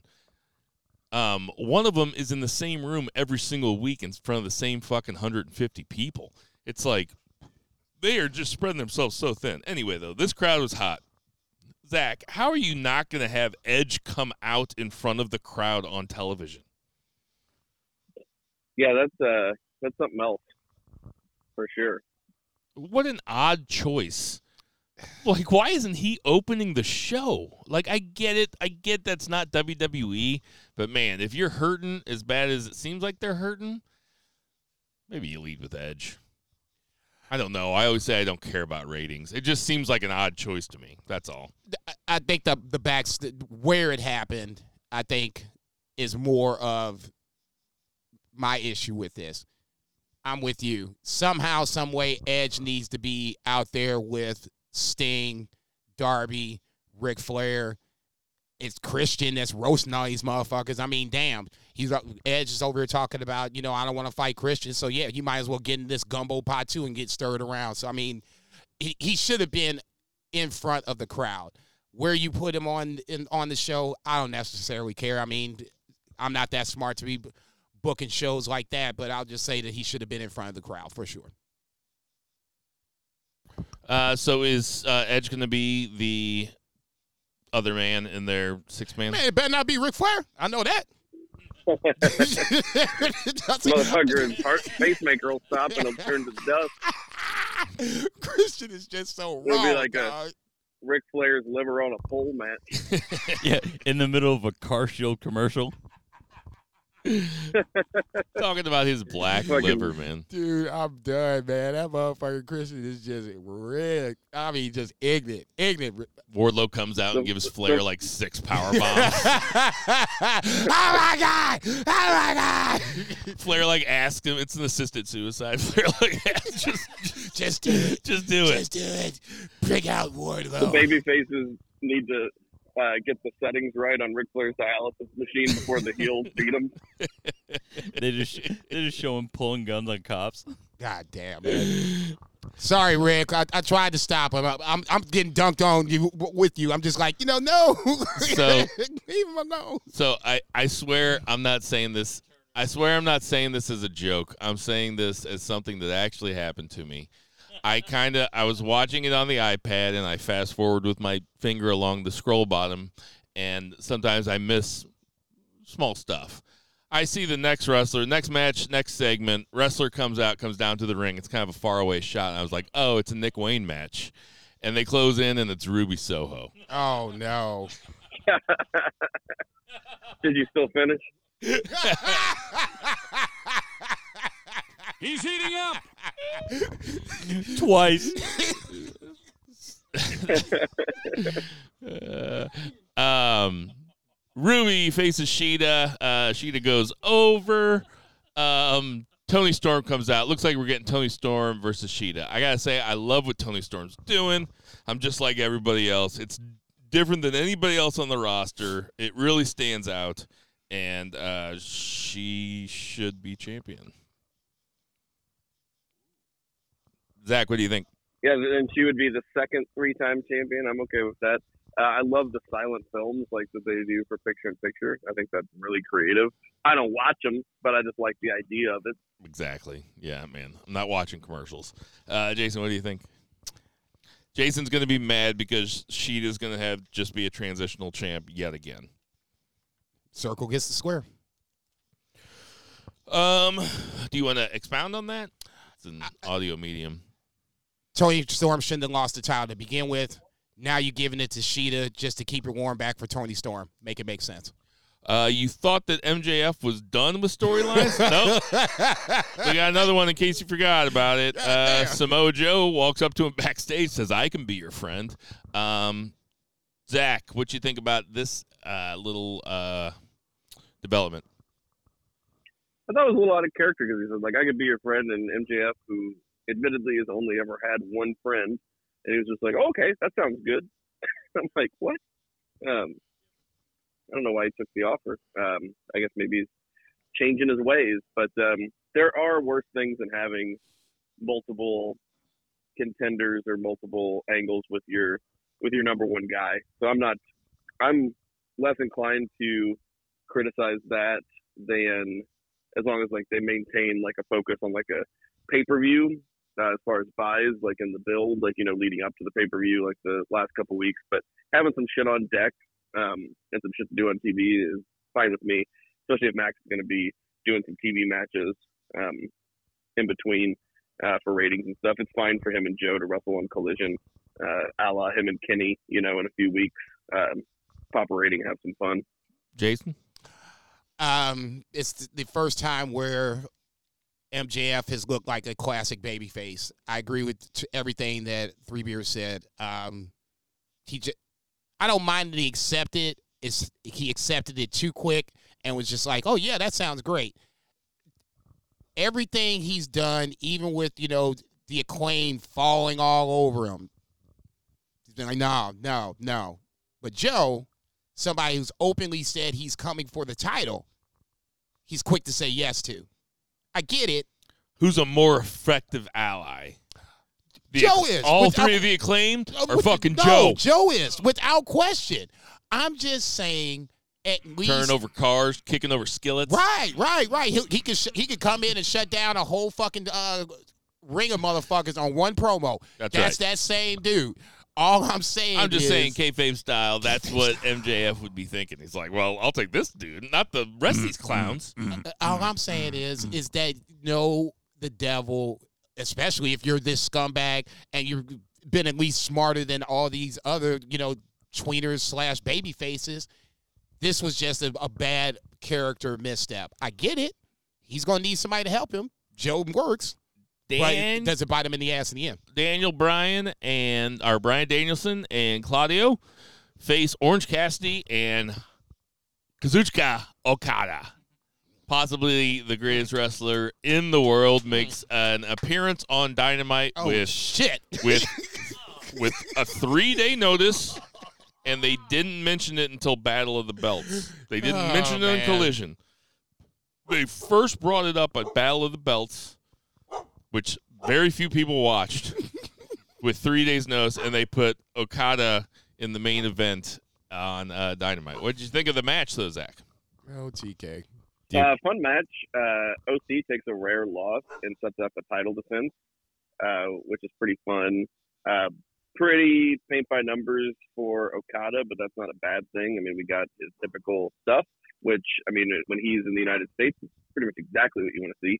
Uh, but he didn't come over specifically for AEW, so I don't really knock him like he was over for like the Las Vegas show or whatever. But um, yeah, like it seems like these days the build, like building to a match for pay per view is important, but like the TV stuff, people just decide to watch like whatever, like that day or whatever with social media. Um, I feel like I don't know. I could be wrong. I'm not a fucking expert, but um, I mean, I every time you to- every time you talk, though, you actually sound like one. I'm not even joking. Like it's, it, sounds, it sounds like you like read Business Weekly about uh, nothing but wrestling. Like Yeah. I never think about it like that shit. Hell no. Um, all right, uh, what you think of the match, Jason? um, ultimately, it's it boils down at least for, for my eyes. You know, it's Okada and Danielson in the same ring at the same time. You know, twice in the same year. Um, the, I'm gonna assume that this is a work injury at the end of the match. Not, I can't say it's a receipt for Okada losing, but it opens the door for Very A- strange ending.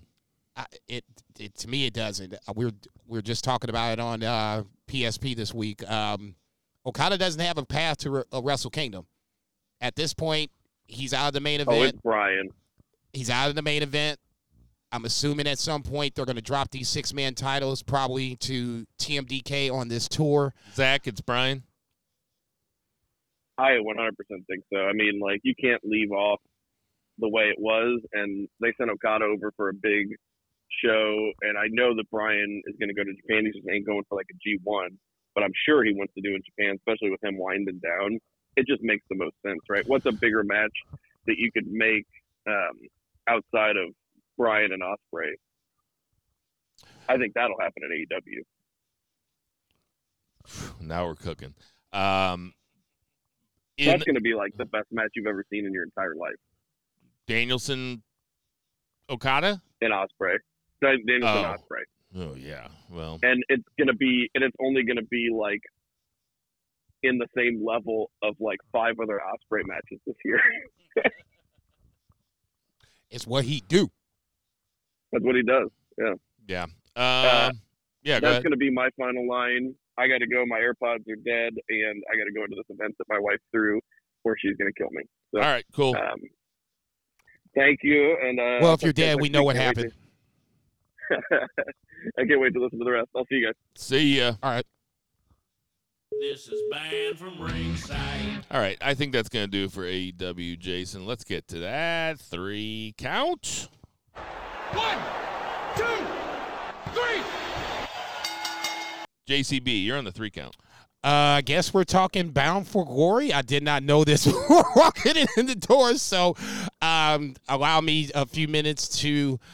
Uh, yeah, did I watch it? Motherfucker, I was worried about if you watched it. I was about to say, did I watch it? Motherfucker, I watch it all. Okay, I watch wrestling in my sleep. Let me bring up a. Uh, I'm sorry, Ring of Honor, not Ring of Honor. Jesus Christ, Impact. Um, You guys clowning on me earlier about G5. Put it put it in the G5, the G1, your G mom. I can roll. Oh, nigga, hang on, man. Let's say, how you dunking on my dead grandmother, man? And let's say that ain't cool. say what the fuck's wrong with you, motherfuckers, this week? Um, Bound for Glory. This was, I guess, that was last Friday, last Saturday, whatever the case may be. It was headlined by Josh Alexander versus Alex Shelley for the um, Impact World title. I'm still looking up this shit, so bear with me. Uh, for those who didn't watch it, uh, honestly, this was one of the better shows that I saw this weekend, and it would behoove you to at least dip your toe in it. Um, just for filibustering purposes, I will say that if it wasn't for, unfortunately, um, Mike Bailey and obviously Will Ospreay just having another ridiculous match, just it's almost unfair to have that match on this card and then have you know guys trying to follow this shit. Um, I'm I'm not a huge Mike Speedball Bailey fan. I do like him.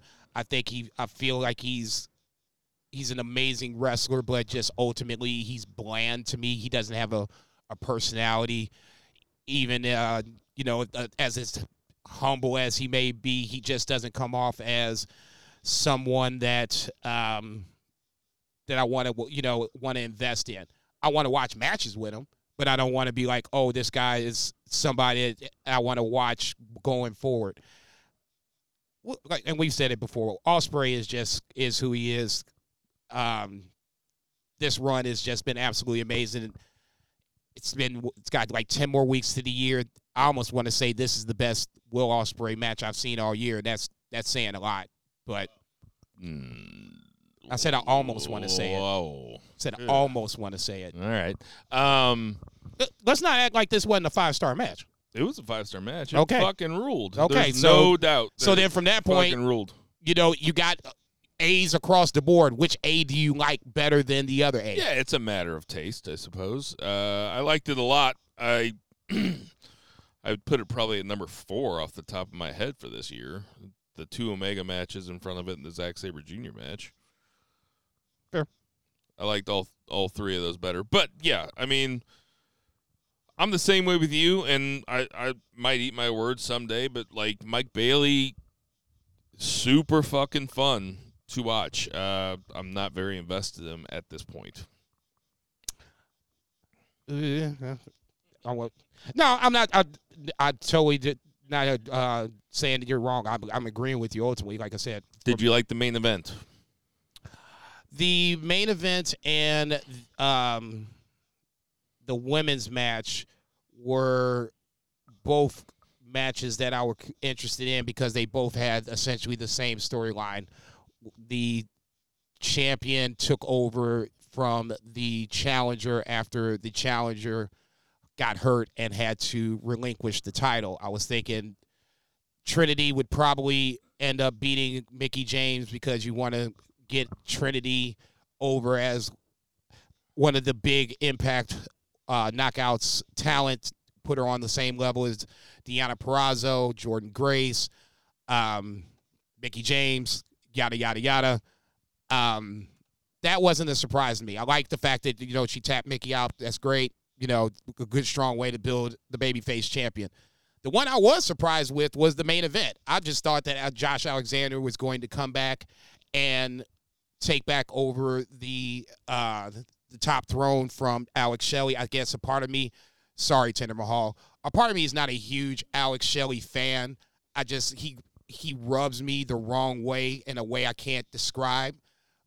The build to it, I was kind of like, okay, I, I get why Alex Shelley is, you know, is pissed because it always feels like it's Josh Alexander, but it felt like Shelley was the instigator. He came off as heelish to me, where Josh was just trying to show him some respect. And anytime some shit went down, it was usually Alex Shelley that was the instigator of it. So, in that scenario, I was a little surprised just because I like Josh, Josh Alexander. I thought this is the second best match of the night, obviously behind Ospreay and uh, Mike Speedball Bailey. Uh, yeah, I enjoyed this match. Uh,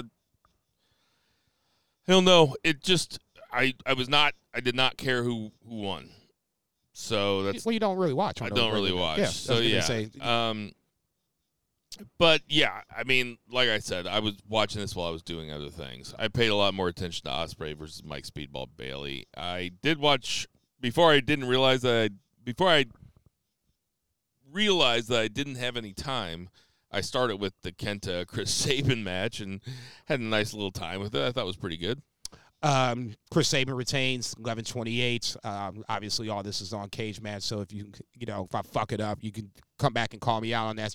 Uh, PCO wins Monsters Ball. Um, if you've seen Monsters Ball, this is basically what you've seen before. Not a big deal. Um, Ace Austin and Chris Bey win back the Impact Tag titles off of Trey Miguel and Zachary Wentz. Uh, bit of a surprise, but I do like both teams. I think this is going to be a feud that will go on for quite some time going into 2024. My third highest rated match of the card. Obviously, we expounded on Ospreay versus Mike Speedball Bailey. Call your shot gauntlet match ends up with Jordynne Grace winning, first female to win the Call Your Shot gauntlet match. Um, she now has an opportunity to The final two were her and Bubba. And which has been a long storyline. If you watch Impact Wrestling, uh, Bubba kind of punked her out a little bit about six months ago, and now Jordynne gets her receipts on Bubba. So that was a nice little long story, uh, long term storyline in that. Um, she'll end up probably facing Trinity at some point. Actually, she called it uh, "It's Hard to Kill" next year, 2024. We'll talk about that in 30 seconds. Um, talked about Trinity retaining. Talked about uh, Alex Shelley retaining. So that's essentially your uh, Bound for Glory results. Now, Grace calling out Trinity for Hard to Kill in 2024 leads us into the TNA rebrand, and that was something I almost missed because I was after the Alex Shelley match, I was kind of pissed off. I was getting ready to turn it off, but then it quickly went into the vignette where they're going to rebrand from Impact Wrestling back to TNA Wrestling starting and really in 2024 at uh, Hard to Kill. I'm sure they're going to change the titles and all that other good shit, yada, yada, yada. I'll just say this as the guy that watches regularly, I don't know if this is the smartest move in the world you kind of got wait. TNA has always been that that has that negative connotation from it. I thought going to Impact Wrestling at least it wasn't the best name in the world, but it was it felt like a clean start. And now you've built this, you know, nice little brand that's a an alternate to WWE and AEW. Um, TNA just reminds me of the bad old days, and it reminds me of the way the reasons why I didn't watch. So I'm curious to see how this rebranding is done. Um, I'm going to watch until you give me reasons not to. Uh, there's plenty of talent on there, so there's that shouldn't be a problem. But how they book, how they present shit, I will definitely be paying closer attention to that because, like I said, TNA reminds me of Eric Bischoff, Jeff Hardy showing up drunk. Don't get me wrong. Don't get me wrong. You had Kurt Angle, and, that, and I still argue that's Kurt Angle's best run in his career was over in TNA. But when I think of TNA, I think the bad shit first. Dixie Carter before I think of Samoa Joe versus Kurt Angle type shit. Yeah, I mean it's a bad it's a bad move. Like I guess they're just trying to reclaim it or something. Bro, that ain't nothing to reclaim. Do not. That's like that's like it's just a bad idea. It sounds ridiculous. It sounds like a made up wrestling faction in a show that's that doesn't understand what wrestling is. It's a bad name. I've, I've, I've never liked it, but that's just me. I mean, Impact's not very good either. I think that you need three letters or four letters.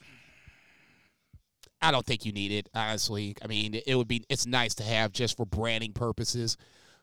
I think the Impact World Title is, it looks nice. You know what I'm saying? I mean, it's a nice design. I'm Not saying the that, American Wrestling League, AWL. almost. Sound, I was getting ready to say almost sounds like too close to AWA, but you know that's Who cares? I know, I know. That's just me. I don't get. Look, if you win a Powerball and you want to you spend your money and open this shit up and call it the AWL, motherfucker, you know I'm the first one talking that AWL shit. so I mean, you, you- look. yes, I mean, pay me no mind. I'll be the hype man for the AWL if it ever happens to come to the pass.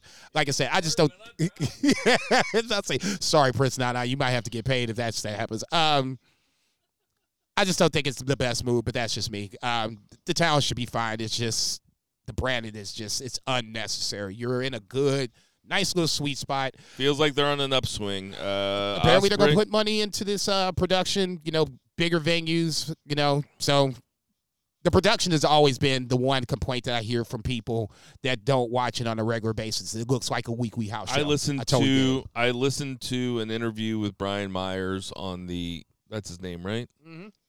On the uh, Sam Roberts show, and he was talking about how Impact was just like everybody was like working towards the same goal. He was like talking about how great it was backstage and how everybody works together.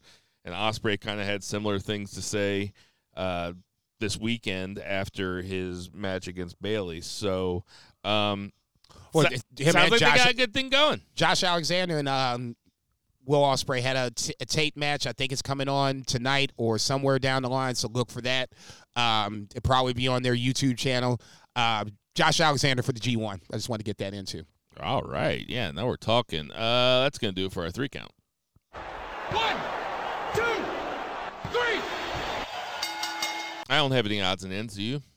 Um, no, I was going to say, we got, you know, PSP 15's out. Check that shit out. Yeah, Um, please hype your other podcast, man. I don't know why you always you always talk about like You know, it, it's um, well, like you're cheating on us or something. I- I don't. I, I try to. I always. Well, uh, a, a I am.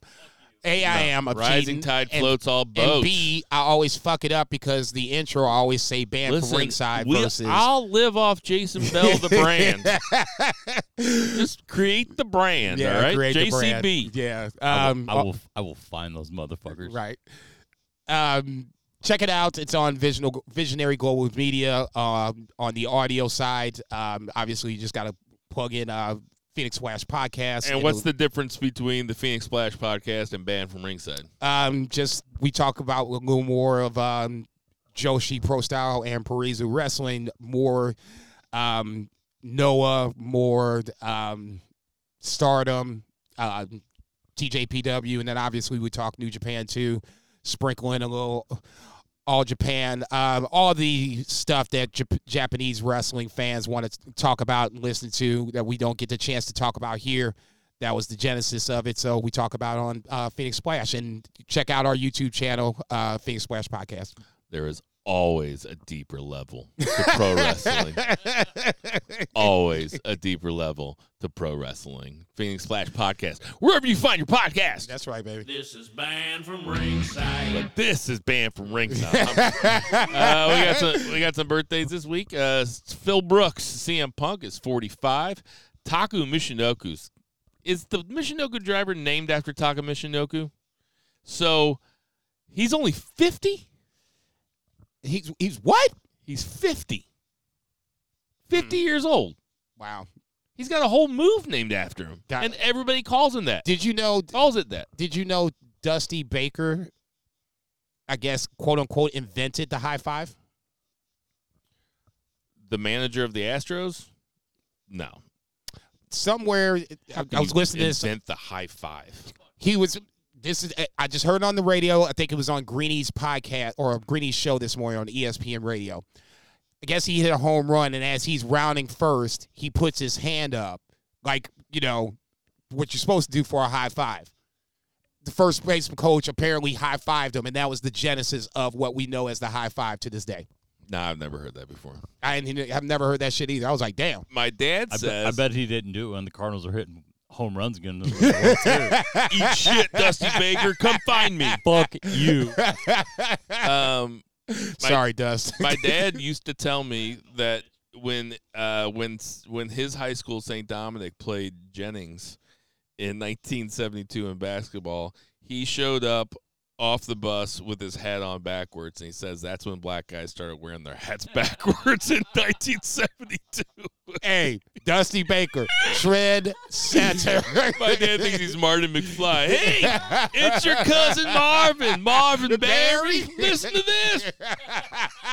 Marty McFly invents rock and roll. That's what my dad thinks he is for the backwards hat. Oh no, I'm dead. That's amazingly funny. Silly- Jesus silly Christ. bastard. Bobby Fish is 44. Uh, MVP 50. That don't seem right. That just I you know, I get it off this website. They could they could be off by three or four years every time for all I know. He looks Rocky amazing for Romero is 41. Paul Orndorff- 41? 41, yeah. Rocky Romero, 41. That didn't surprise me. That surprises you? A little bit, yeah.